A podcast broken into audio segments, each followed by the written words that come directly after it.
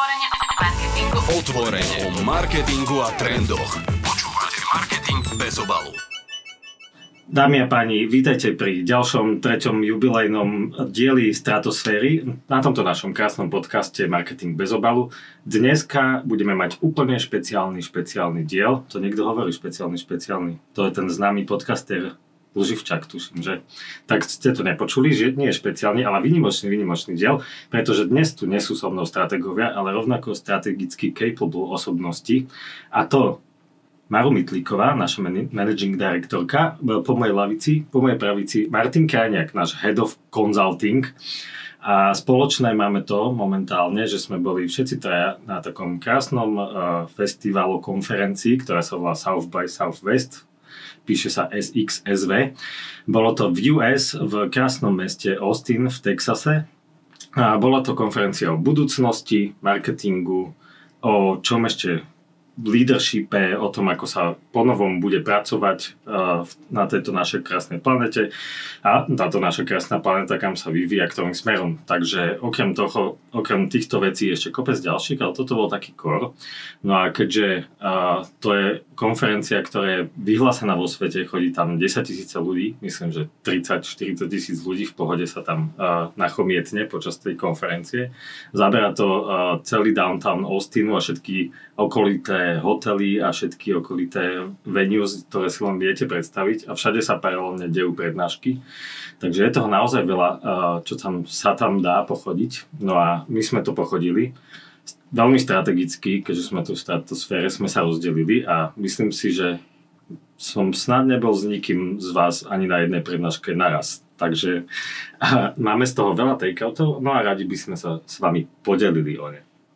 Čaute. Vítajte. Ahojte, konečne pauza. To bol úvod. To si dal na jeden nádych, či aj si pri tom... Vydýcham sa. Áno, bolo to obrovské uh, pre predstavu oproti Cannes. To bolo že x násobne väčšie, lebo sa to nedialo všetko iba na jednom mieste, uh, ale v asi ďalších koľka tých šiestich hoteloch, kde bolo XY sál, malých, veľkých.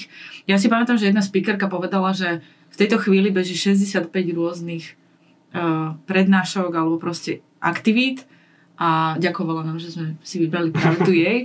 Už si nepamätám, či bola dobrá, ale že 65 vecí proste naraz. Mm-hmm. A my sme tam boli iba 7, nie? Či koľkati. Takže aj tá, mm-hmm.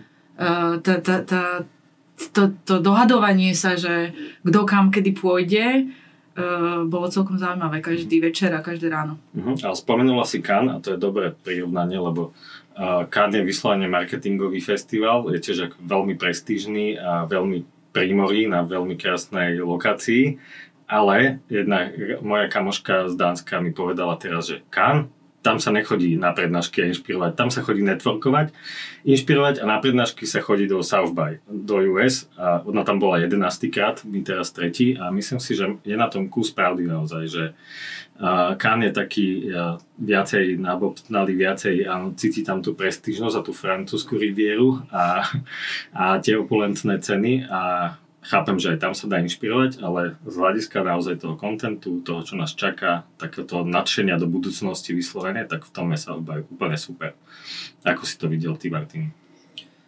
No presne v kontexte tých prednášok, tak ja mám, že ak mám voči niečomu byť kritický, voči tomu celému, čo sme to za ten týždeň zažili, tak to boli práve tie, že možno som mali iba zlé šťastie, že tak ako sme sa rozdielovali, možno ste to lepšie trafili, ale že práve sme tam, tuším aj s tebou, Maro, diskutovali, že čo, čo to vlastne obnáša urobiť takú konferenciu, takú dobrú, že naozaj na tých prednáškach si sadneš a počúvaš, že naozaj ťa to akože e, ohúri ten speaker alebo tá téma alebo proste tá úroveň a neúplne som to zažíval, dá sa povedať.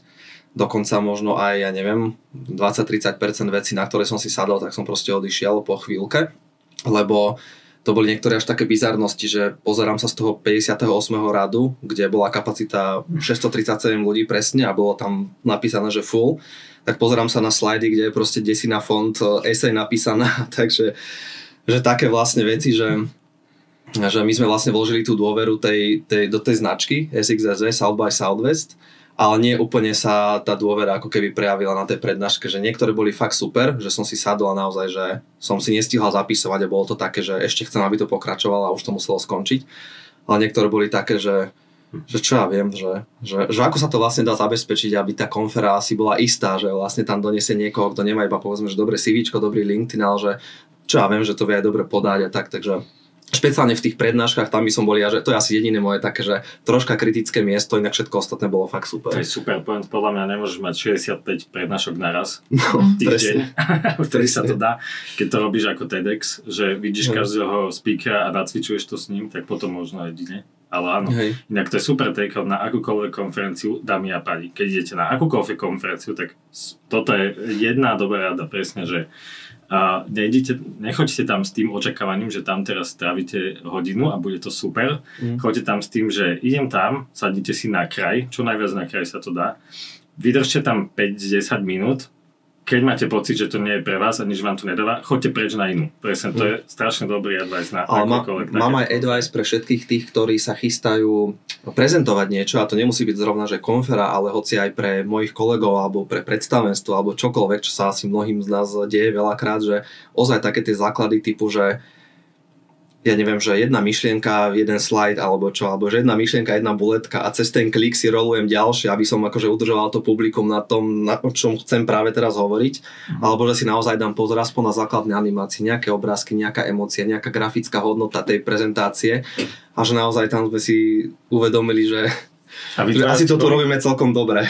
A vy na to dvaja ste boli na workshope ako prezentovať, tam ste sa dostali, Tak. nie? A obidvaja ste tam boli? Áno, áno. To už je To stade, bol hej? vlastne úplne To prvý kontakt no. z South by Southwest. Super, tak to bola dajte. prvá Čo ste sa dozvedeli, aj čo ste už vedeli, ale pomôže našim poslucháčom. Hej, ešte inak, keď k tomu, kým k tomu prejdeme, tak ešte ja mám jeden všeobecný advice a podľa neho sme sa trochu aj snažili riadiť, že keď je takáto veľká konferencia, kde si môžeme fakt vyberať z toho, že čo si vypočujeme a ten výber je obrovský, tak častokrát pomôže si vybrať niečo, čo nám tá téma nie je veľmi blízka, Mhm. alebo proste nie sme v tom úplne doma, lebo častokrát to môže byť oveľa väčšie prekvapenie Mhm. pre nás a tú inšpiráciu, ktorú možno hľadáme, tam nájdeme oveľa skôr ako na nejakej téme, v ktorej sme, Mhm. sme doma. Alebo, a dajme tomu, že to bude posledná kritická vec, potom už budeme iba, iba, iba pozitívni, že, že alebo sa vyhýbajte prednáškam, ktoré majú vo svojom názve slovo future, áno, ktoré náš kamarát, e, kolega Jaro pekne pomenoval, že všetky prednášky tohto typu sú kokotinec, pardon za výraz. Ale teda, že ozaj ich tam bolo, že strašne veľa, oveľa viac ako tie, ktoré obsahovali v, slo- v názve AI alebo Metaverse alebo niečo. Ja som si to ešte včera pozeral, že bolo ich tam cez 30. je to festival 30. o budúcnosti, hej? Čo si čakal? No čakal som veľa. Ja som napríklad bol na dvoch, čo mali Future a boli super, hej. Poviem o tom. Dobre, ale, okay. ale podpisujem, že každý, kto má v job position futurist, tak je veľmi podozrivý aj individuum pre nás, áno. je to tak. Tak poďte, dajte tie, no. dajte tie tipy, ako prednášať, to je podľa mňa super. Tak akože naozaj hands-on. Tak budeme sa, budem dávať, že čo si ja pamätám a kľudne ma doplňaj, že ja som bol potom ešte na jednej, na dvoch tohto typu a tam sa mi strašne páčilo, že keď na začiatku ten pán to aj teda povedal, že I wanna tell you a story a začal rozprávať nejaký príbeh a my sme ho všetci vlastne v kľude počúvali a potom povedal, že to je vlastne taká behaviorálna finta, taká psychologická, že keď začneš prezentovať, prezentovať, že rovno problem, solution a tieto veci, tak akože neviem, ako to povedať, že máš to publikum tak pragmaticky nastavené, tak racionálne, hej, a keď povieš túto vetu, takže vraj je dokázané, že úplne sa ti inak akože chemicky nastaví mozog, že sa tak akože uvoľníš, sa tak usadíš, počúvaš ten príbeh ktorý vlastne môže mať úplnú relevanciu pre to, čo chceš povedať alebo čo chceš predať. A že toto je také, že celkom fajn, že o storytellingu tu počúvame, že strašne veľa, je to už také preflaknuté slovo, ale možno fakt takáto konkrétna finta, že ako začať tú Mm. presku a naozaj možno aj nejaký príbeh povedať, čo si zažil pri tom, keď si robil to, čo ideš odprezentovať alebo niečo, čo sa ti k tomu viaže. Môže byť fakt taká pekná finta, ako ich na začiatku tak nejako si úplne na, nachystať to publikum. Milujem No, konkrétne finty. To je super. Tak to je jedna. A potom, no povedz. A veľa konkrétnych fint bolo aj uh, z toho pani z toho workshopu, lebo ona to poňala tiež tak, eh, že mala to nejaké vedecké základy, že ona Mhm. veľa hovorila o tom, že ako prezentáciu celú vyskladať a odprezentovať tak, aby uh, vlastne sa do pamäte čo najviac dostalo toho, čo chceme, aby sa dostalo, tých poslucháčov. A ona napríklad hovorila úplne základné, vlastne jednoduché veci, ale na zopakovanie, na uvedomenie si je to super, že keď proste hoci čo prezentujete, tak na tom slajde nemajte to isté napísané v odrážkach, čo hovoríte, lebo čo sa vtedy stane, že človek, ktorý to, to pozera, tak pozera sa na ten text, teda vníma ho očami, číta si ho v duchu, takže ho vlastne akože aj číta, aj počúva v hlave, to, čo si číta potichu a zároveň vy mu do toho to isté hovoríte, takže vlastne ako keby, že tri rôzne uh, vstupy do tej hlavy, do tej pamäte sa stretávajú a oni sa bijú medzi sebou. Takže spôsobí to akorát to, že si z toho ten človek nezapamätá nič, alebo keď vôbec, tak určite nie je to podstatné. To inak podpisujem, to neznášam toto doslova. Hej, hej. Mne sa deje to, že ja si to prečítam sám, podľa väčšinou, že sám, sami si to prečítajú a aspoň tí rýchlejší takí prečítajú a potom čakajú, kým to dorozpráva. A už vyslovene iba Áno, čakáš. áno. A Hm. Čakáš, a vlastne ani ťa to už nezaujíma, tak presne tak. dávno presne vieš, chápeš to a vlastne keby povedala niečo iné zaujímavé, tak už ho nepočúvaš. Presne tak. Takže ona, ona o tomto hovorila, že to je najhoršie, čo môžete urobiť, je, že mať textový slajd a ešte ho o ňom aj hovoriť. A naopak to, čo funguje, je, že hlavne hovorte, keď teda prezentujete naživo pred niekým a tie slajdy za vami používajte naozaj e, minimálne na podporenie tej témy, ktorú práve rozoberáte. A najlepšie, ako to môžete urobiť, je použiť nejaký, ona to tam nazvala, že to je emocionálny obrázok, lebo ten aj e, je vyskúmané, že vlastne ten má najlepšiu aj rozpoznateľnosť, aj zapamätateľnosť, aj všetko, že emocionálny obrázok e, k tomu, čo vy hovoríte, najlepšie uh, vám pomôže doručiť ten message, ktorý hovoríte. Potom o niečo slabšie je hociaký obrázok, ktorý proste náhodne sa tej témy týka aspoň. A potom ešte fungujú samozrejme grafy. Uh, alebo keď už text, ten je najhorší samozrejme, ale keď už, tak proste iba pár slov na slajde. Ideálne jedna kratučka beta, ale viac, viac nie. A k tomu emocionálnemu obrázku, to vychádza vlastne z toho, že, že emocia, či už pozitívna alebo negatívna, tak tá, ktorá je silná, tak tá spôsobuje to, že my si tie veci ľahšie zapamätáme, pretože celková pozornosť je nastavená na to, že eh, keď proste je niečo vyhrotené, tak dávame, dávame oveľa väčší pozor a mm, tým potom sa to aj lepšie dostane do tej pamäte. Mhm. Takže preto emocionálny obrázok. Nech žije Midjourney teraz v tomto. Už, už nepotrebujete nič iné. Už med, medzi vami a emocionálnym obrázkom v prezentácii nič nestojí. No už iba dobrý prompt medzi nami stojí, tak to ešte treba tiež vedieť robiť. Mhm. Mne sa ešte páčilo, ako hovorila, že, že veľa tých eh, ľudí k tomu pristupuje tak, že väčšinou bolo nejaké zadanie, nejaký brief alebo nejaký problém, že to sa tak nejako zrekapituluje a potom povedzme, že 10% času a potom 90% času je to riešenie, že, alebo alternatívy riešenia. A že vlastne oveľa lepšie je, keď eh, ona tam ukázala aj takú krivku, že medzi akože tým niečím, čo chceme povedzme vyriešiť alebo dosiahnuť a kým to dosiahneme, tak tam nikdy nie je, že priama čiara, vždycky sú tam, ona to tak nazvala, že bumps, že proste spadneš, alebo sa niečo nepodarí, alebo je nejaká bariéra, alebo niečo musíš inak urobiť, že pri tom tvorbe toho riešenia, alebo pri tej ceste sa veľakrát akože sú tam nejaké veci, ktoré musíš um, akoby prekonať, takže tá krivka je taká akoby taká vlnovkovitá. A že vlastne o tom je strašne dobre veľa hovorí, že toto bolo to zadanie, toto je ten problém a teraz takto sa k tomu dalo pristúpiť, toto bola slepá ulička, toto sme skúšali, ale to nevyšlo, ešte by sa možno dalo toto, ale a že vlastne tam tých ľudí ako keby, že zachytíš hrozne, lebo vlastne oni vidia, ako ty polemizuješ o tom probléme, ktorý oni ti zadali. Na konci potom samozrejme, samozrejme že revealneš nejaké tie riešenia, ale že je to oveľa lepšia stratégia ako kvázi ísť k tým riešeniam. A ešte hovorila takú fintu, dokonca to aj nazvala, teraz pozerám do poznámok, Áno, že volá sa to, že vedecký primacy recency efekt, primací pomočka recency efekt, ktorý hovorí, hovorí o tom, že sú dva prime timey počas tohto typu prezentácií na začiatku a na konci a je taká krivka a v strede to proste klesá, hej, že Mhm. trošku tak nejako Mhm. ťukneš si ten mobil alebo odpiješ vodu alebo niečo proste robíš a potom na konci, lebo cítiš, že ide tam ešte nejaká, akože nejaké finále. No a že, že ako, ako sa vysporiadať s tým stredom, že to není o tom, že do stredu nemáš dávať dobré informácie, ale že robí tam tie finty typu, že v strede povieš, že inak túto malá odbočka, chcem vám teraz povedať jeden príbeh, skôr než vám ukážem druhé riešenie, tak ešte vám by som chcel niečo k tomu povedať, trošku ich akoby vyrušíš, alebo nejaká interakcia s nimi, alebo, jak Maru hovorila, že nejaký silný obrázok, alebo nejaká silná emócia, že ich ako keby, akože zvrátiť tú krivku, alebo sa aspoň, aspoň no, sa o to pokúšať, takže tam to bolo fakt dobre, tak veľa vecí hovorila. Dokonca som k tým obrázkom našiel štatistiku, že na 100 slov si ľudia zapam- na 100 obrázkov si ľudia zapamätajú jedno slovo. Oni tam hovorili také, ona hovorila, že, že sa to testovalo, že povedzme, že 100 slajdová prezentácia so slovami a s obrázkami a že potom nejaký recall testovali a že to bolo úplne neporovnateľné, keď tam boli tie mhm. obrázky, tie emócie, tak ľudia si to vedeli nejako asociovať, že o čom to bolo, ako keď tam boli iba slova. Tak mm-hmm. ozaj tie obrázky fungujú. To je super. To mi pripomína, vlastne sa teším z toho, že my máme totiž to samozrejme našu uh, internú triadovskú PowerPoint šablonku a už pred, uh, neviem, desiatimi rokmi som zistil takú super vec v tom, to je tiež taký very hands-on uh, advice, že v PowerPointovej šablone si viete editovať ten text tej šablóny. Hej, čiže keď otvoríte čistý dokument, alebo vyberiete si nejaký master slide, tak tam nemusí byť napísané, že click to add title a click to add body text s milión odrážkami, ale môžete si spraviť uh, vlastné popisky toho, čo tam dať a preto my tam máme, že tu je dvojslovný headline, hej, alebo tu daj text, ak naozaj musíš, dlhší. hej, že, tak a väčšina slúži samozrejme na obrázky, takže mm-hmm. to je tiež super vec ako to a rozšíriť aj e, dovnútra firmy alebo kolegom, že ako robiť dobrú presku, tak aj cez template sa to dá. Počúvate marketing bez obalu. Majú ešte niečo si si odnesla z prezentácií?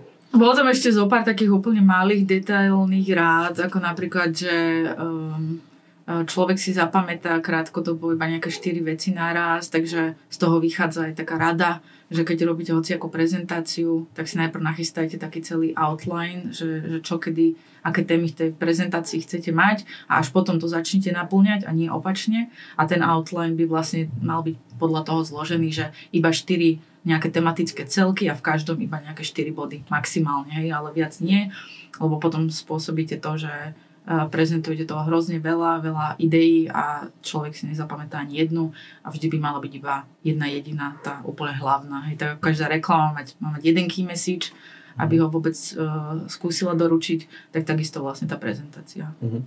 Alebo ešte taká konkrétna rada celkom pekná, že ak je tam nejaká weakness tvoja, tak ju daj hneď na začiatok. Že dajme tomu, že už neviem, čo to je, že či interne niečo prezentuješ kolegom, vedeniu, alebo teda chceš um, si vybojovať nejakú zákazku, tak dajme tomu, že v niečom to zadanie úplne nesplňaš, alebo že je tam nejaká slabá stránka, že ešte na to nemáš možno správnych ľudí, ale dohajrujem to alebo niečo, že to povedať hneď na začiatku a že to vlastne lebo potom to prekrieš už tým pozitívnym, konštruktívnym obsahom, ktorý už o, vlastne zvyšuje tú, svoju, tú tvoju šancu. To je jedna vec. A druhá, že to ako keby na začiatku podporí tú kredibilitu, tú dôveru, že vlastne povieš rovno na začiatku, že niečom možno to zadanie nesplňam a tí ľudia ti potom viac ako keby veria, mm-hmm. že asi si voči ním úprimný. Takže ak weakness, tak na začiatku. Tak nejako máme. Mm-hmm. Pekná, super. Uh, to je super téma inak toto, že ako robiť presky, by sme mohli spraviť podcast trojhodinový v pohode. Mám na, to tom, mám na tom hodinovú prezentáciu minimálne, že ako to na prezentácie. Mm-hmm ktorá zahrňa aj mňa spred 12 e, rokov, ako som prezentoval úžasne v úvodzovkách a tak. Takže je to silná a široká téma. Dobre, čo ďalej bolo super? Bolo tam strašne veľa tém a teraz podľa Maru máme iba 4 a za chvíľu budeme musieť hovoriť nejakú story, aby ste nezaspali. tak čo ešte by ste vybrali? No čo si ty zažil, kým my sme boli, lebo my sme začali takto, že z hurta. Ja som uh-huh. si na základe toho vytvorila strašne dobrý imič o tom uh, South by, že wow, že OK, uh, aj zaujímavý level detailu, ktorý sme uh-huh. preberali. Treba povedať, že toto bol formát workshopu, čo sme my zažili ohľadne tých prezentácií. To bol veľmi malý, uh, malá skupina, 60 ľudí v jednej miestnosti hotelovej, uh-huh. tam sa bolo treba registrovať dopredu a tak, ale bolo to zadarmo, že to už bolo v cene tej základnej vstupenky. Takže to bolo super. To ale väčšina point. formátov boli prednášky. Hej, hej, to je presne ten rozdiel medzi nami, že vy ste tí kockači, čo ste si to mesiac predtým naklikali, čo mne sa vôbec nepodarilo, ako vždy. snažil som sa to riešiť asi 3 dní predtým.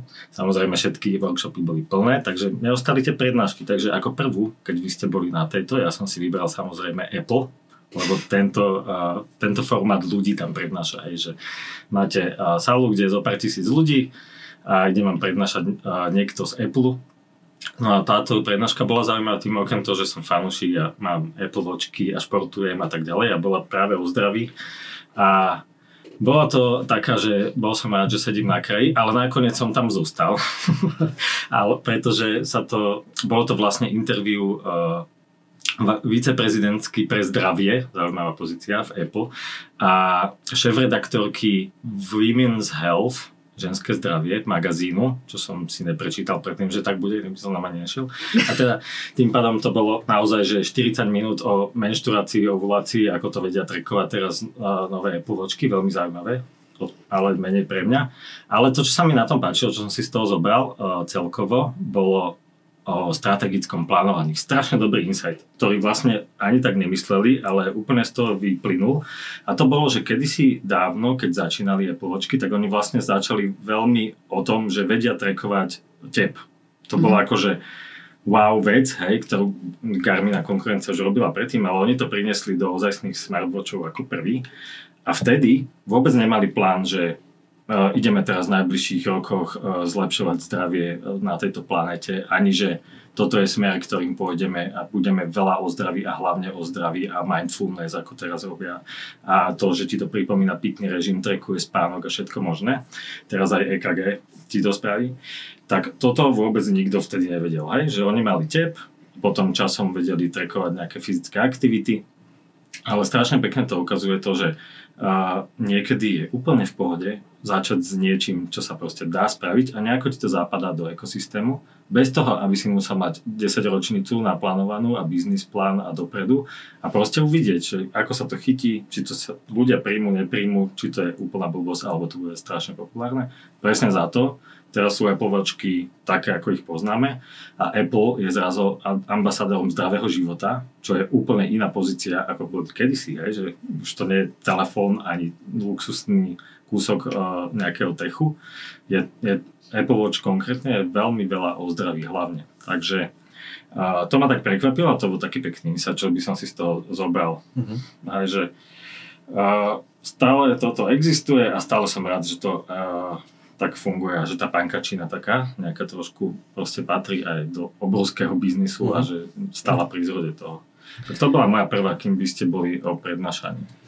No a ja som bol potom ešte na takej o, pre mňa najlepšej prednáške, to nebolo workshop, ale prednáška. A pekne nadviažem na to, čo si teraz povedal, lebo tú prednášku mal Uri Levin, taký Izraelčan, teraz Mhm. taký pánko, podľa mňa 60+, plus, ale veľmi charizmatický a Teraz taký nevidel, sa kladnem teraz. a pokorný a sympatický člo- človek, ktorý založil Waze a ďalší unicorn a ďalších asi 20 projektov potom ukázal na konci, že ktoré nejako spolu vybudoval. Tak to bola presne tá prednáška, kde sme všetci iba že ticho s otvorenými ústami počúvali a učili sa. Tam bol jeden taký vtipný moment, kedy v Texase, v Austine sedíš na prestížnej konferencii a zrazu na slajde uvidíš mapu Bratislavy, lebo on vlastne hovoril, ako to celé vzniklo s tým Wazeom a, a v roku 2010 to prišli testovať do Bratislavy, že či to celé funguje, ten zber dát a ten trafik a tie zápchy a tak ďalej a tá efektivita tej premávky, takže to bolo celkom zaujímavé.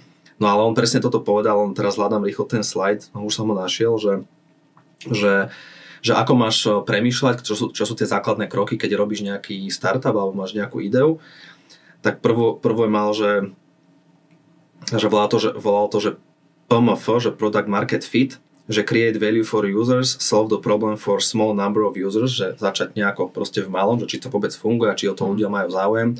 A potom je to obľúbené slovičko startupovské, že scale, že tak dobre, či by to nechcelo prípadne veľa ľudí a či veľa ľudí nemá ten problém. Potom, že globál, či sa to dá teda úplne, že akože globálne nejako naškalovať a potom je monetizácia. Tak. Ale tiež hovoril o tom, že pochybujem, že oni vtedy mali túto víziu, Mhm, že jasné. robia niečo, čo je base teraz, vieš, že tak si povedali, že asi v tých zápchách ľudia celkom veľa času trávia a zbytočne a že možno by sa dala nejaká tá technológia na to využiť a GPS a tak a čo bolo inak, super. Čo inak vedie totálne k, k môjmu nedávnemu uvedomeniu si, že strašne veľa ľudí úspešných je úspešných za to, že mali šťastie. Majú základné propozície na to, ale takých je strašne veľa. A potom Mhm. sú tí, čo mali šťastie. Mhm. A niekde to potrebuje, že určite proste, že je to ozajstný faktor. To veľa, veľakrát to vidím. Často, často vidno aj ten opačný, že niekto mal iba šťastie. a, ale tak to patrí k tomu tiež. Ale áno, je to tak proste, že treba si to uvedomiť. A je to podľa mňa dobrá realizácia, také uvedomenie za, pre ľudí aj, že tvrdo makajú a nedarí sa to a nedarí sa to, Hej. tak, tak proste treba mať aj šťastie, patrí to k tomu. Hej. A on, um, on vlastne došiel aj trochu prezentovať svoju novú knihu, ktorú teda dávame do povedomia. Týmto volá sa, že Fall in love with the problem, not the solution. A on vlastne celý čas hovoril o tom, že, že to vlastne aj premostíme k tým, akože k rádám ohľadne tých prezentácií, že ten problém, že je niečo, čomu sa máš veľmi venovať a nie tým riešeniam a, a s tým problémom naozaj sa nejako konfrontovať a potýkať.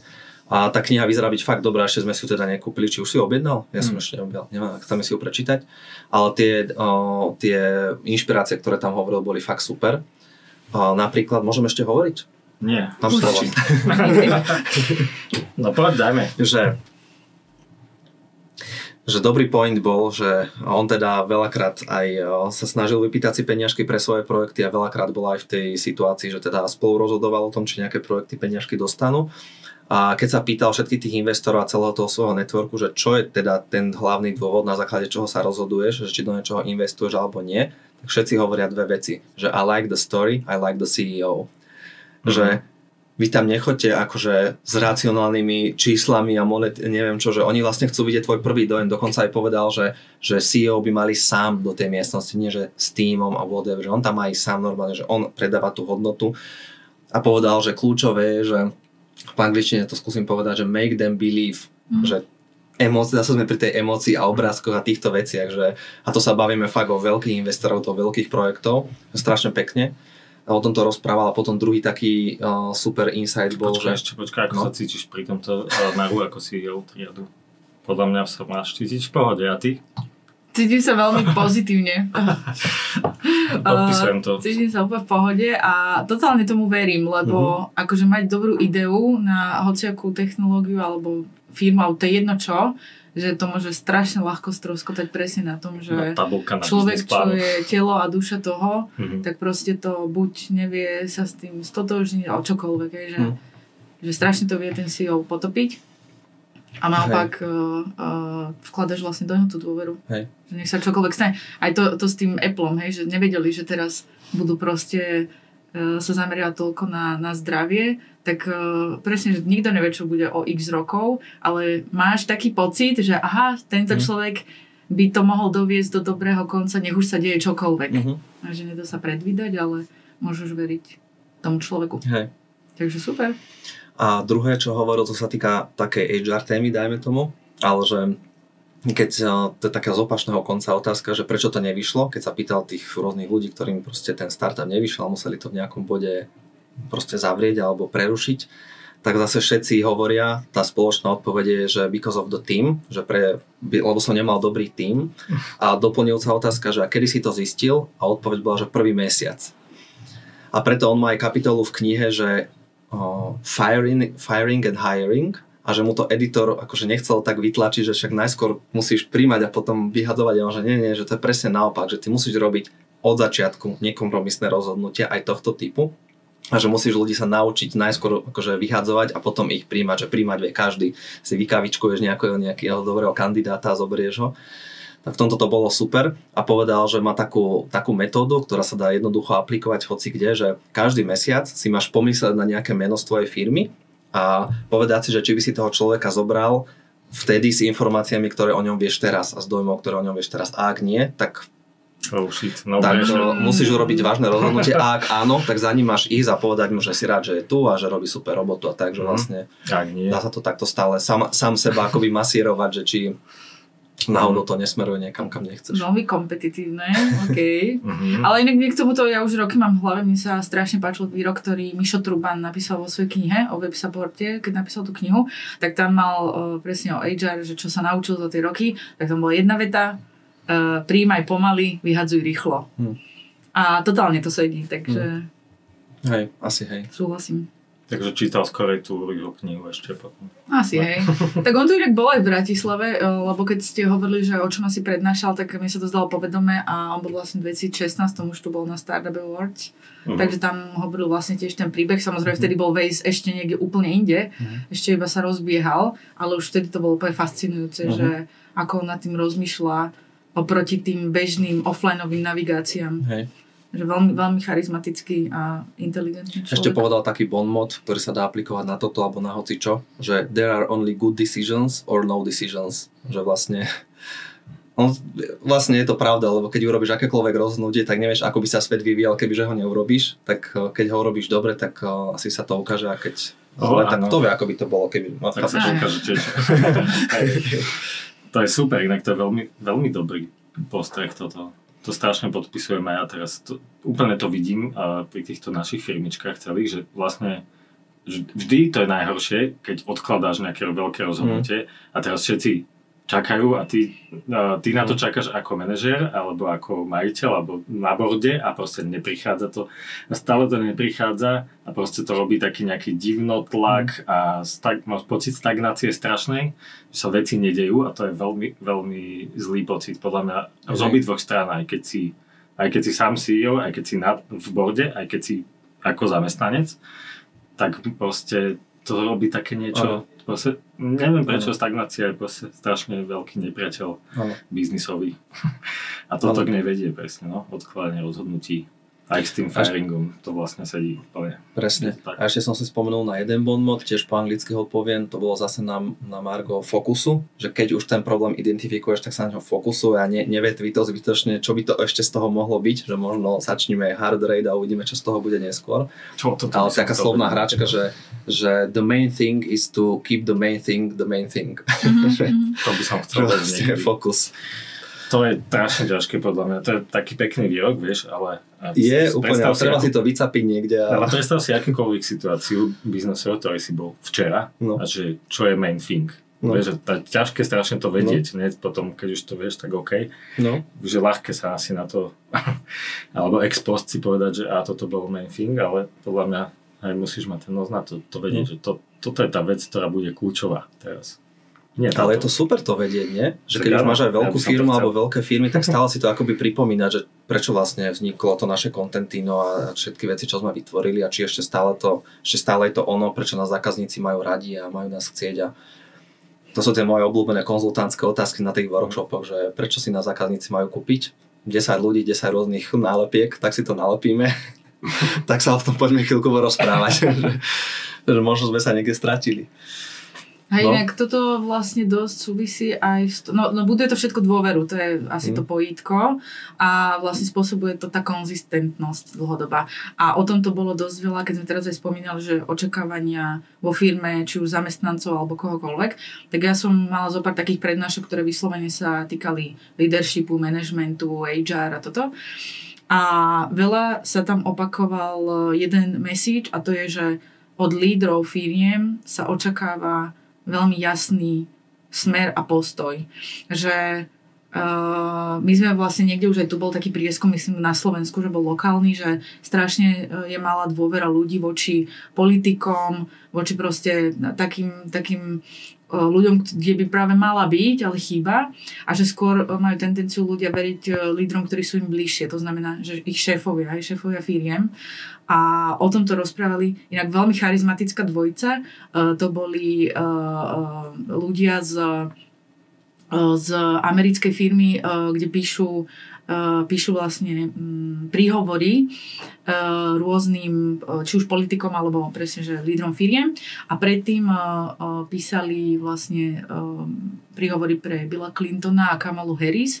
A perfektní boli, strašne zaujímavé historky rozprávali a ich, ich, ich message vlastne bolo o tom, že, že ako líder čohokoľvek musíte si uvedomiť, že treba v každej situácii vedieť zaujať jasný postoj, držať sa ho, nielen o ňom hovoriť, ale vedieť ho dobre opísať a povedať, odprezentovať, odpromovať, ale aj držať sa ho a reálne konať. Je, že to bol úplne základná mantra. Proste, že vedieť jasne povedať, naozaj to aj robiť. A ešte tretí bod bol vlastne, že response. Že keď aj bude na to nejaká spätná väzba, na to, čo robíte, tak nenechať ju tak a reagovať na ňu, pracovať s ňou. A dosť veľa vlastne tém bolo o tomto, že konzistentne sa proste držať svoje témy.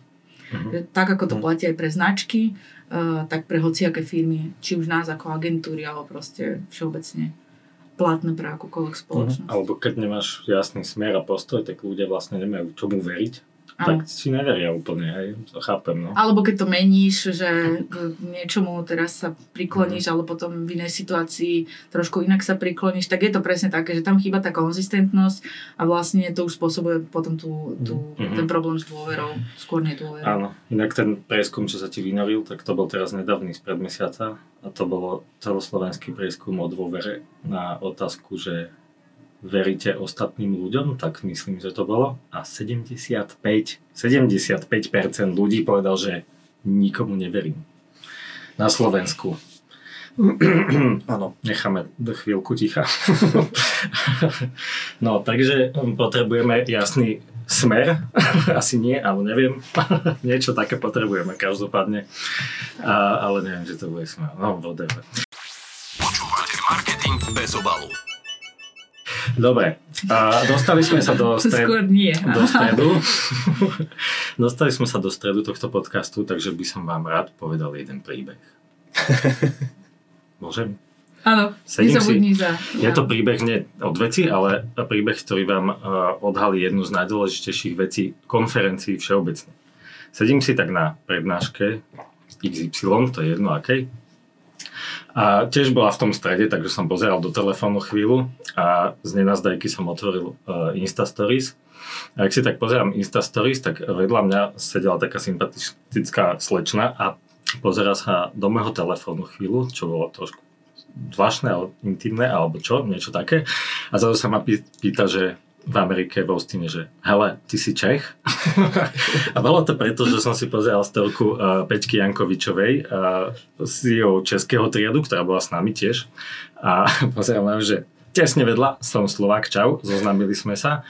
A v- v- vyšlo najavo, že uh, tá sympatická slečna je, myslím, CMO, ona je uh, Škoda Global, takže Češka a uh, úplne náhodou sediaca vedľa mňa v prednáškovej sále v Ostine.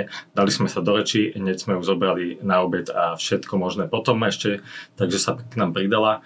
A dobre sme pokecali o marketingu. Mar- Martinovi Krajniakovi tuto vedľa mňa uh, povedzme, že ho veľmi zaujala svojou uh, pozíciou a knowledgeom takže kecali ešte viac.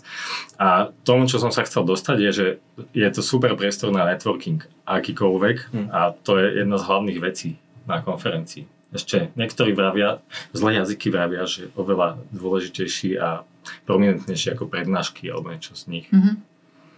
Hej. Ja som není teda fanuš, no, fanušik som networkingu, ale nie som Keď ho nemusíš ty. žijúci ambasádor networkingu, áno, presne tak. Ale tiež mám presne tento pocit z celého South Byu, že prednášky boli ako keby, že taká hygiene vec, že očakávaš, že niečo bude aj dobré, niečo aj zlé, ale proste je to tam, musí to tam byť, očakávaš to tam a tak. Ale vlastne oveľa zaujímavejšie a silnejšie pre mňa boli a cennejšie boli úplne iné momenty. Že buď to boli tie konkrétne workshopy, kde naozaj akože sa dalo niečo naučiť, alebo to bolo to, že sme vôbec strávili čas spolu s, s mojimi kolegami, s ktorými bežne nemáme, nemáme počas roka takú príležitosť stráviť týždeň spolu a naozaj sa akože veľmi do detailu baviť o či už uh, tom, čo robíme, ako to celé vylepšiť, alebo o budúcnosti, áno.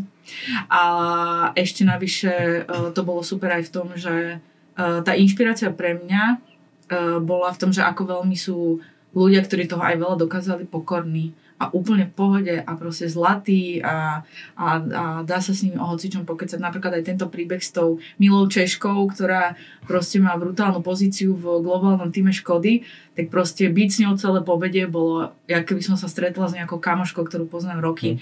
Proste zasmiali sme sa, totálne otvorená, uh, ku nám, historky nám porozprávala, my tiež, proste perfektné to bolo. Takže super. Hej, ja, mňa inak ten networking naučil dve super veci, praktické, zozdielame radi s posluchačmi. Jedna je, že vizitky sú ešte stále super vec, Čože naozaj? Ty pretože máš vizitky? nemám práve, že, ale chýbali mi v tom momente, pretože som sa ocitol aj, aj s Marekom našim Mhm. na jednej takej session, kde sa vyslovene, že networkovalo a ono to vo finále bolo fajn, keď ti ten človek dal niečo do ruky. Tak dobre, nemusela to byť zro- zrovna vizitka, ale nejaká kartička, ktorá ti to pomohla potom večer, keď som sa tým prehrábával, Mhm. som si to vedel nejako akože, vieš, uložiť do hlavy. Tak to bolo celkom fajn, že má niečo hmotné, tak môže to byť nálepka, QR kód, neviem, niečo Hej. proste, že, že to fakt mať, ale kľudne aj vizitku. Ľudia to normálne ťahali z vrecka, že inak túto, aby si na mňa nezabudol, ale bolo to fakt super. A druhé, čo podľa mňa väčšina poslucháčov nepozná, je, že ako sa dnes prepája na LinkedIne, to som zistil až tam, že teda, že e, nemáme vizitku, nevadí, prepojme sa. A keď si, no, a keď, No. si, keď si otvoríš apku LinkedIn a hore klikneš na to search, tak tam vpravo sa je taký malinký QR kód. A Mm. na ten, keď klikneš, tak sa zobrazí veľký QR kód a ten, keď naskenuje ten No. človek, čo stojí vedľa teba, tak sa okamžite prepojíte, čo som nevedel. Lebo to sú vizitky. No, áno, však to sú, áno, chápem, že to sú moderné vizitky. A potom teda ja som sa poďakoval niektomu, niekomu tam, že ďakujem, že si ma to naučil a potom ja som to používal a ostatní mi ďakovali, že to som nevedel, čiže keď to v Austine nevedeli ľudia, tak podľa mňa. Že... Ale fakt je to super, fakt je to veľmi No, dobrá ale feature. teraz už Martin sa to dozvedel, takže uh, všetci, čo počúvate tento podcast, dávajte si pozor, lebo ako opačne ako Maru nie je zrovna žijúci ambasádor networkingu, tak Martin je žijúca modla networkingu, ako som ho pozoroval na viacerých eventoch, takže uh, brace yourself. No, a ešte No. treba povedať, že bol s nami aj Marek Mrázik, Jaro Zacko, foundry Devin Bandu a Palino Perdík, eh, riaditeľ našej softwarovej spoločnosti Brekic. Takže to na, mar- na margo toho, že boli sme diverzná skupina. Mhm. Marek napríklad eh, mal úplne iné záujmy na celom, celom South by ako my, lebo sa stal minulý rok CEO našej spoločnosti Alfred, ktorá je Enterprise Research Planning pre agentúry. Používa ho podľa mojich vedomostí polovica našej konkurencie, za čo vám ďakujeme, tešíme sa z toho. A, a, takže on tam behal, on si našiel svoj kostarický klub reklamných agentúr a momentálne uh, má stále Zoom cally od Fedy s Kostarikou, čo je zaujímavé a myslím si, že Alfred tam bude mať nejaký traction teraz. Určite. Takže aj takto sa to dá pohnať, takýto festival úplne iným spôsobom. Hej, hej. No to je tak vtipné, že keď niekde vidím, že nejaká agentúra, ktorú som doteraz nepoznala, má sídlo, že v Bratislave a v nejakom zvláštnom meste v Amerike napríklad, Mhm. tak si vyberte, že presne takto sa to stalo. že Alfred, keď bude mať pobočku, že Bratislava, respektíve Žilina a nejaké mesto v Kostarike, tak this is it. Áno. Presne tak. Inak v tomto zmysle jedna štatistika, ktorú som zachytil na jednej prednáške, že typnite si, že koľko percent founderov firiem v USA je non-US, že sú vlastne majú korene v zahraničí. Reálne fungujúcich firiem. Ja už si sa to pýtal, aj si mi hovoril výsledok, takže Áno, kľudne môžem hádať, pretože to bolo pred troma týždňami a už vôbec ne. Tak typni si majú ty prvá. Ja si pamätám, že som povedala, že to bude veľa. Že to bude veľa No, bolo to pre mňa, že eh, úplne neameričanov, veľa. ale No. tiež som bola prekvapená. Bolo to viac ako polovica. No, No. 54%. No, no. No. Mm. To je celkom zaujímavé. To je Čiže, hej. Takže máme šance, hej? Máme š- šance tam sú, hej, to hej. môžeme skúšať. Keď chceš byť mladá startupistka, ešte máš stále šancu. No moda už asi nie, ale startupistka možno. Ale dáme kľudne aj tip, že, že v Austine je taká firma, ktorých je tam asi že tisíce po celej Amerike, ale tak ja som spoznal túto a volá sa, že International Accelerator, Interna- International Accelerator Austin, ktorý má misiu, že pomáhať týmto foreign founderom sa akože establishnúť, čiže ak niekto z poslucháčov má také ambície, že by si chcel trošku zakoketovať s americkým trhom, tak oni sa presne tomuto venujú. Všetko od právnych rád, víz, legislatívy, všetko možné, aby tam tá firma mohla vzniknúť a fungovať. Tak keby niekto chcel, tak môže sa na nich obrátiť, alebo sa môžu Mhm. obrátiť na mňa. Sa prepojíme na LinkedIne, nezištne, a potom vám dám nejaké kontakty, čo som tam nabral. Tak. Super, dobre. Podľa mňa sa... Uh, máme ešte tak... Mm, typujem, že 15 minút. To stačí na odchádzať? Roberta Downeyho?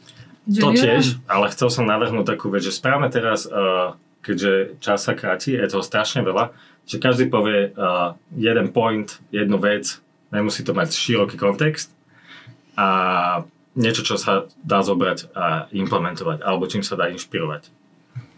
Napríklad ja som videl typka, čo vyhral Grand Prix uh, na Cannes Lions za Apple Spot, brutálny režisér, ako si hovorila, akí sú tí uh, to známi ľudia uh, pokorní, tak on bol presne symbol toho. A to, čo sa mi na ňom páčilo, hovoril, že kedysi bol zapálený, že o, môj, môj spot je ten masterpiece a budem sa za neho byť, že takto, ak som to vymyslel, tak to bude. Teraz, keď je v tom, tomto štádiu, tak je, že o, tu je ten produkt klienta v centre všetkého a okolo toho si stávam svoj spotík a kreatívu. A tak mu to funguje. Cool, zaujímavé. Presne tak fungujú všetci kreatívci na timeline, keď prídu do reklamy a keď sú vycalaní kreatívci. Takže funguje to aj v globálnom meritku. Kto ide ďalší? Môžem aj dve povedať? Môžeš a môže ťa niekto prerušiť v tom.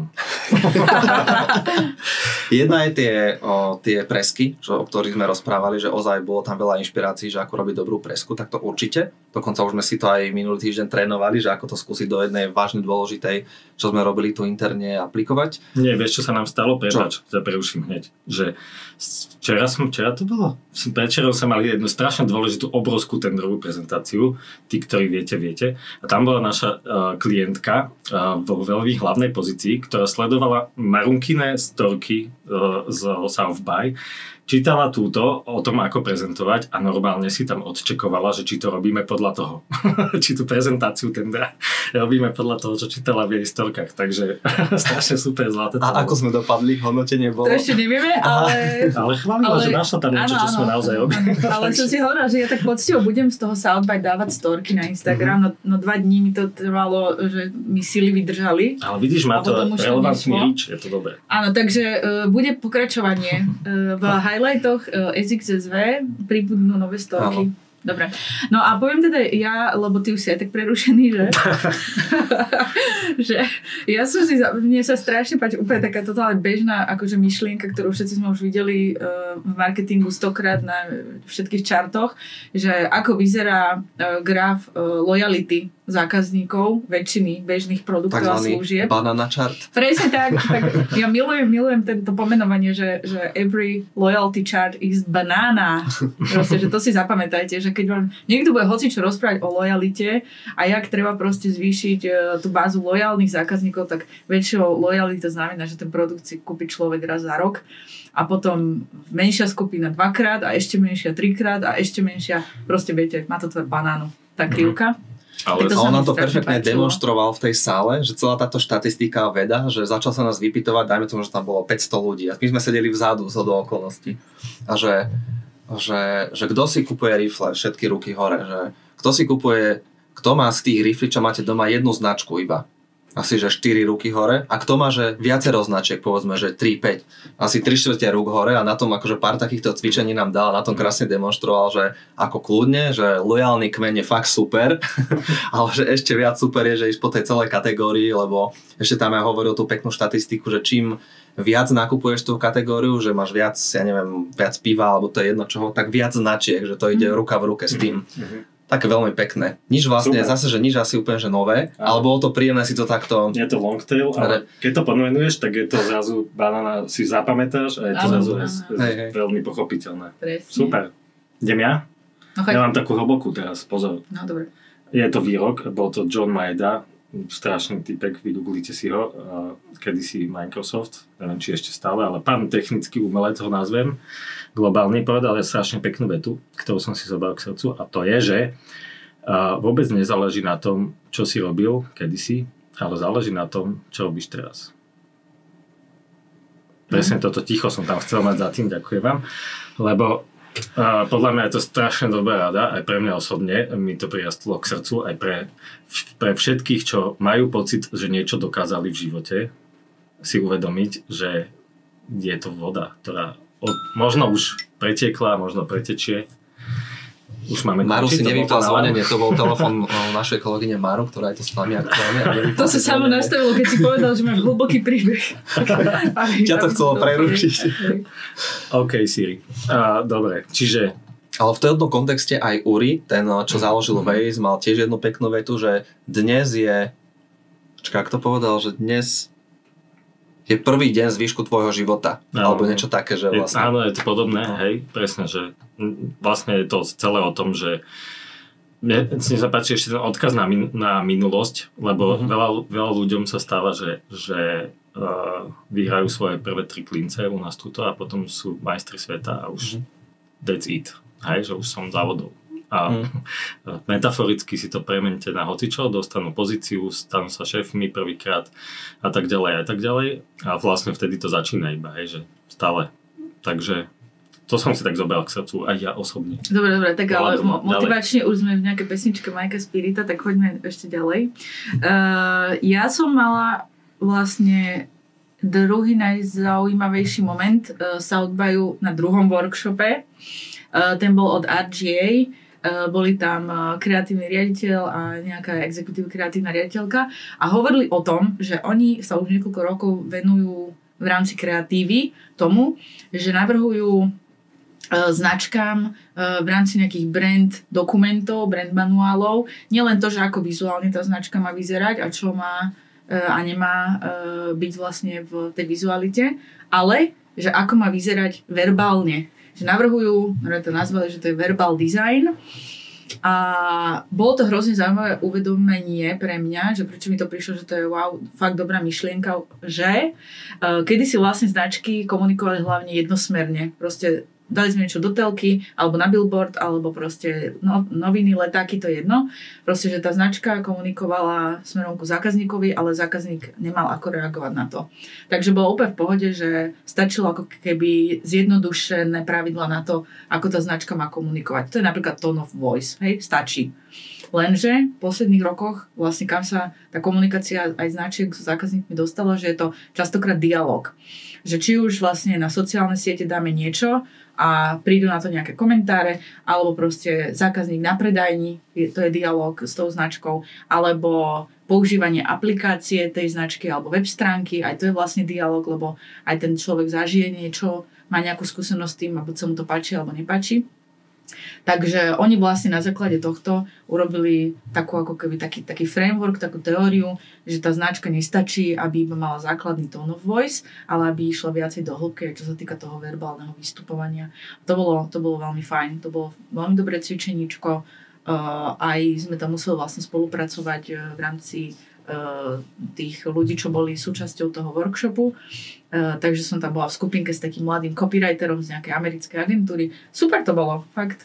Tak o tomto, o tomto sa oplatí si nájsť aj viacej. Uh, dá sa to dogoogliť, majú o tom pár blog postov. Verbal uh, design. Verbal design, mm-hmm. RGA. Mm-hmm.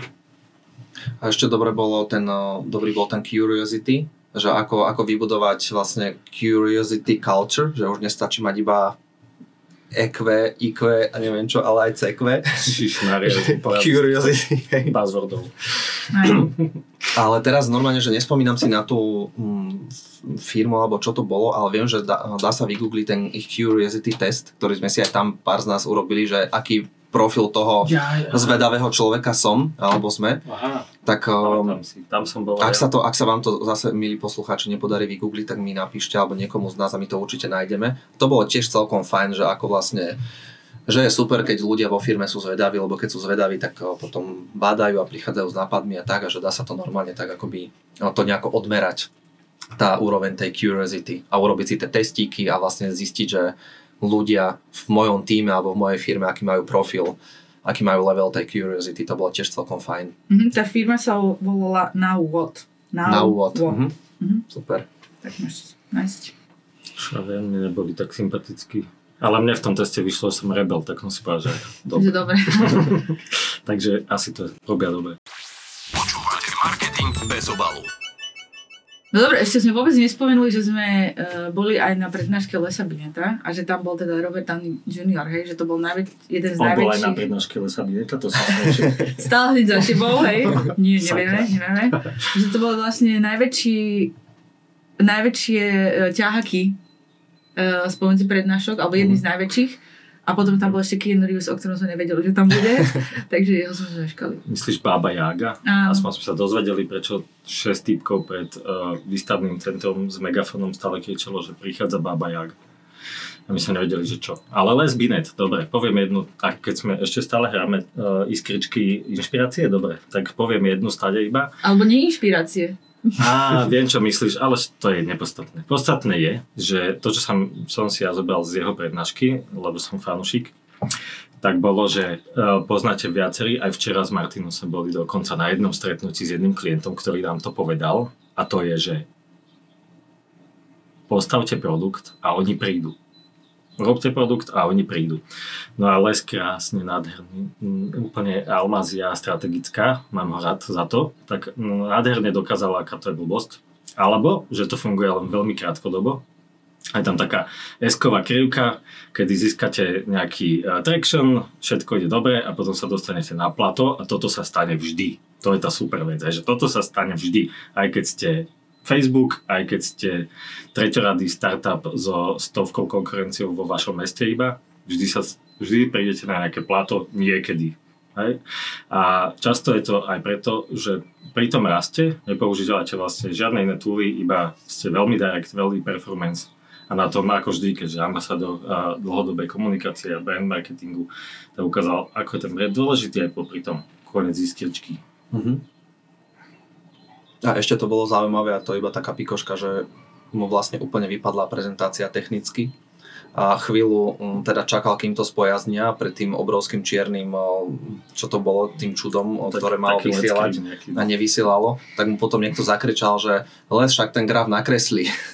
Že dobre, tak tam začal však on už má teda aj svoj vek a už kade čo zažil, tak tam začal rukami, predstavte si, že tak to bolo také milé. No, a ukázal sa ako profík úplne, Aha. že pekne to dal a yeah. asi bol aj na konci pomerne nahnevaný, lebo aby za neviem, 35 mm. minút nevedeli mu možno halo, mm. ale bolo to aj tak super. No ale kebyže má iPhone v ruke a tú prezentáciu má v keynote, tak to naozaj mohol nakresliť. Čo vám bude hovoriť? Mario je fanúšička keynote v uh, telefóne. Tak no, je, je to future, je to future. Ale už no a 15 rokov a nek to nemá traction. Čo ten Robert ale má, ale má. Čo ten Robert Downey? Robert Downey, ja som tam bol asi sám, vy ste tam neboli? Mm. No. Uh, bol som tam iba kvôli tomu, že som to slúbil môjmu synovi 7-ročnému, že bude tam Iron Man. Uh, nepôjdem tam, lebo celebritné tolky sú na nič vždy. No, že ale musíš odfotiť, tak som tam išiel ho odfotiť. A bolo to také charming. Bolo to o tom, že teraz investoval do spoločnosti Aura, ktoré vlastne cyber security a ochrana súkromia a, a v digitálnej sfére.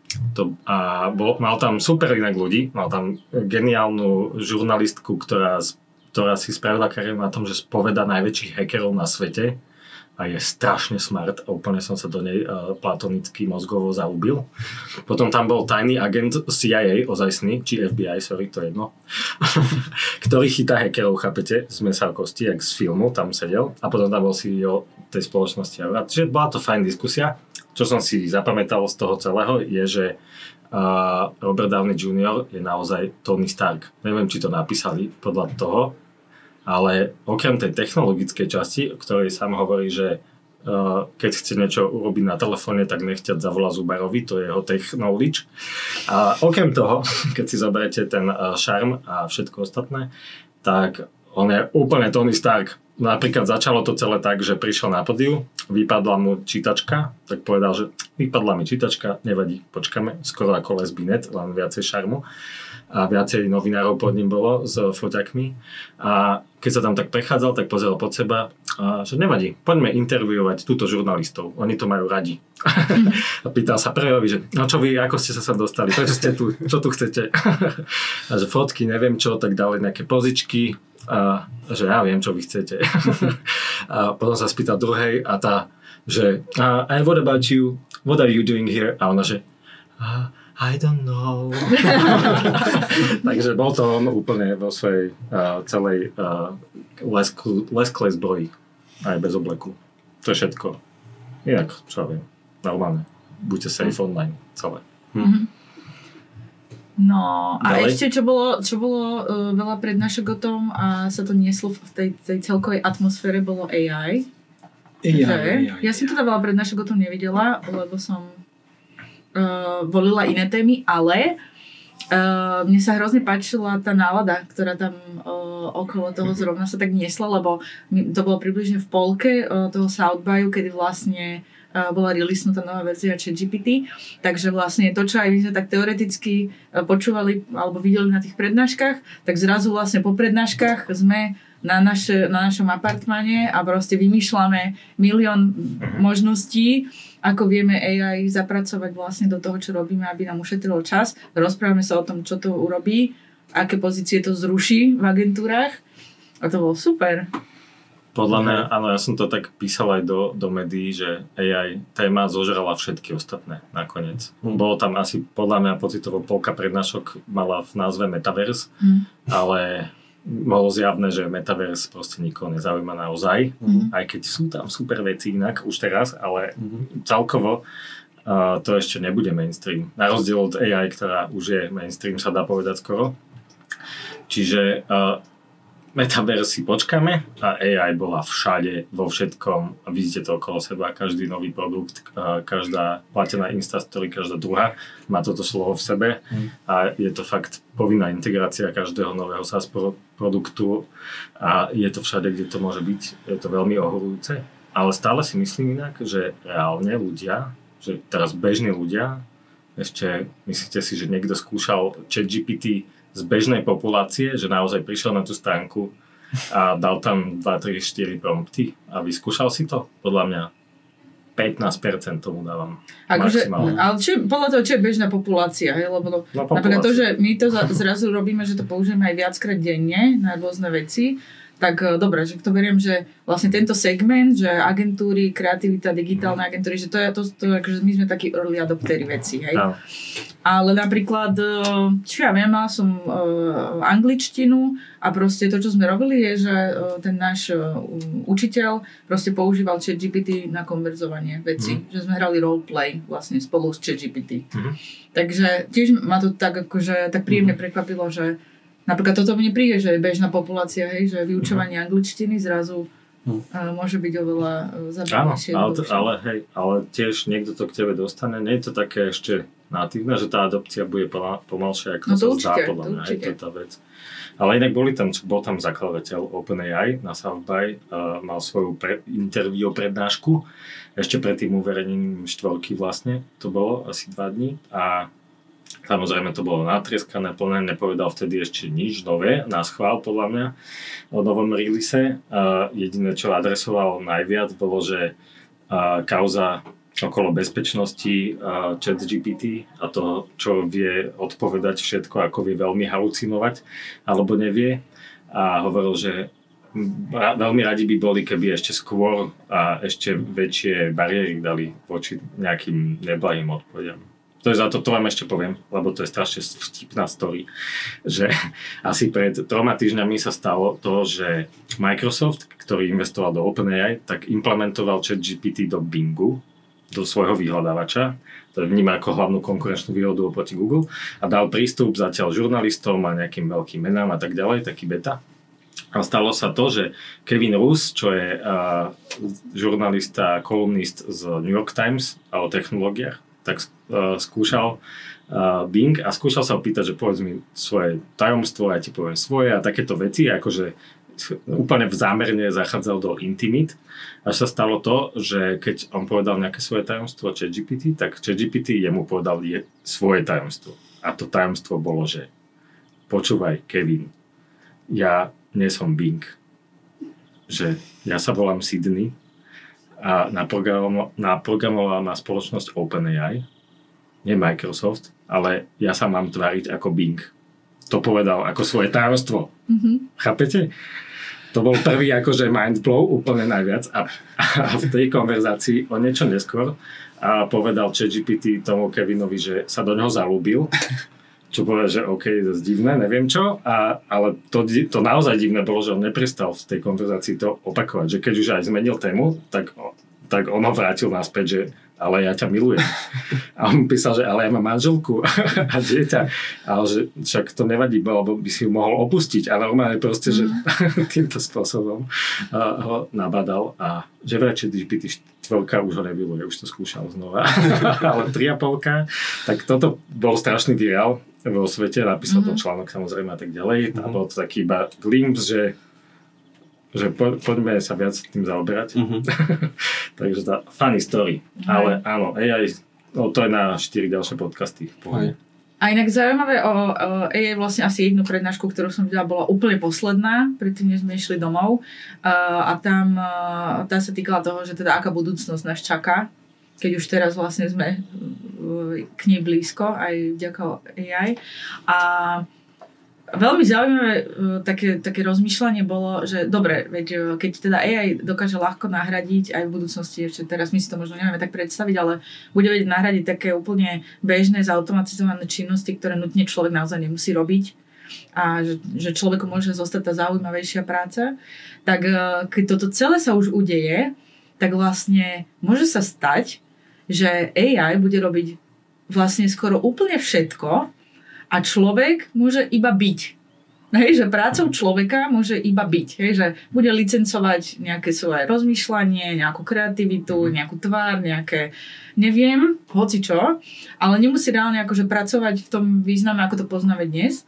A super bolo, že ten pán teda mal odpoveď skoro na všetky otázky o budúcnosti, ale jednu odpoveď nemal a to je, že ako potom bude vyzerať ale ekonomika. Že, že teda, jak to bude fungovať. Hej? Že my sme zvyknutí proste na nejaké fungovanie trhu a, a tie pravidlá, ktoré sú známe proste stovky rokov. A teda, že čo potom? Že keď teda jediná ľudská práca bude byť, tak a, e, za čo strašne si kúpime práca. jedlo? Vlastne nebudeme si ho musieť kupovať, ale To hovorí, Čo? to hovorí Sam Altman, uh, riaditeľ OpenAI, v nejakom talku ešte pred celým týmto hejvokom, čo vznikol na jeseň, tak hovoril, že, že je to tak, je to jeden z najpravdepodobnejších scenárov, proste, že ľudstvo sa musí pripraviť na to, že väčšina z nás nebude pracovať.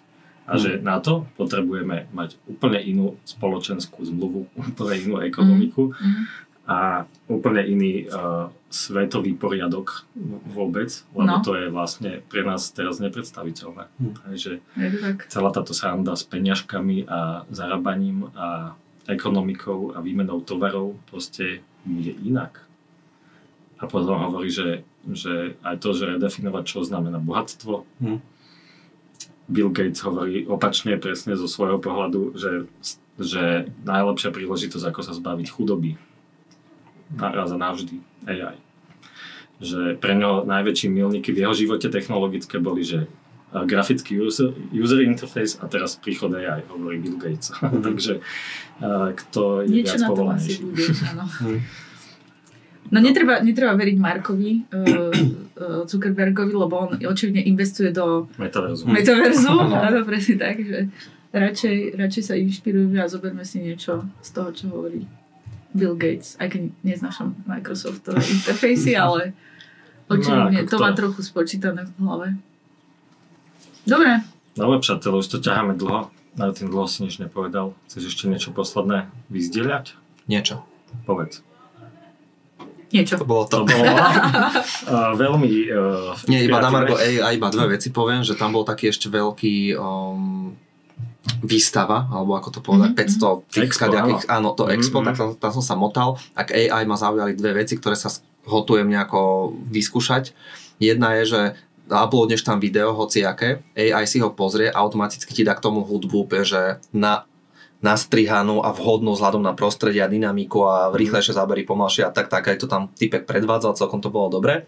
A druhé bolo, že máš nejaký článok, lebo robíš content alebo si médium alebo niečo, AI si to prečíta a urobí ti z toho klip, hej, že minútový, že presne ten typ obsahu, že na social, že keď sa ti nechce čítať nejaký long form, tak v jednej minúte to máš akoby ten príbeh, hej, vo forme videa, tak to boli také celkom praktické veci, podľa mňa dobré, ktoré sa dajú nejako potom ešte zistiť, vyskúšať. A to je všetko. Ďakujem za možnosť ešte niečo povedať.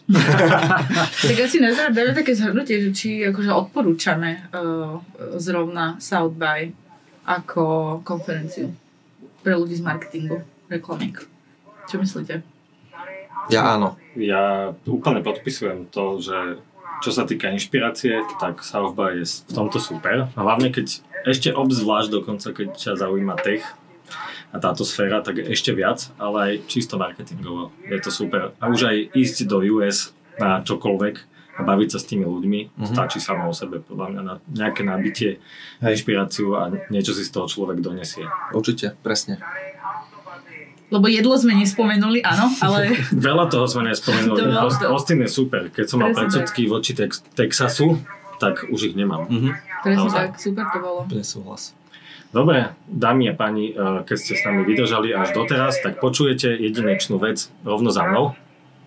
radiátory, bojlery, Radiátory, a nejaké rúry. A to je preto, že sme na dedine a sme jediný podcast vysielaný z Devína podľa mňa, takže uh, neviem prečo je to pridaná hodnota, ale máme tu sliepky, kohuty a týchto ľudí, čo zbierajú radiátory. A tým sa s vami lúčim. Dovidenia. Čaute. Čaute. Ahojte.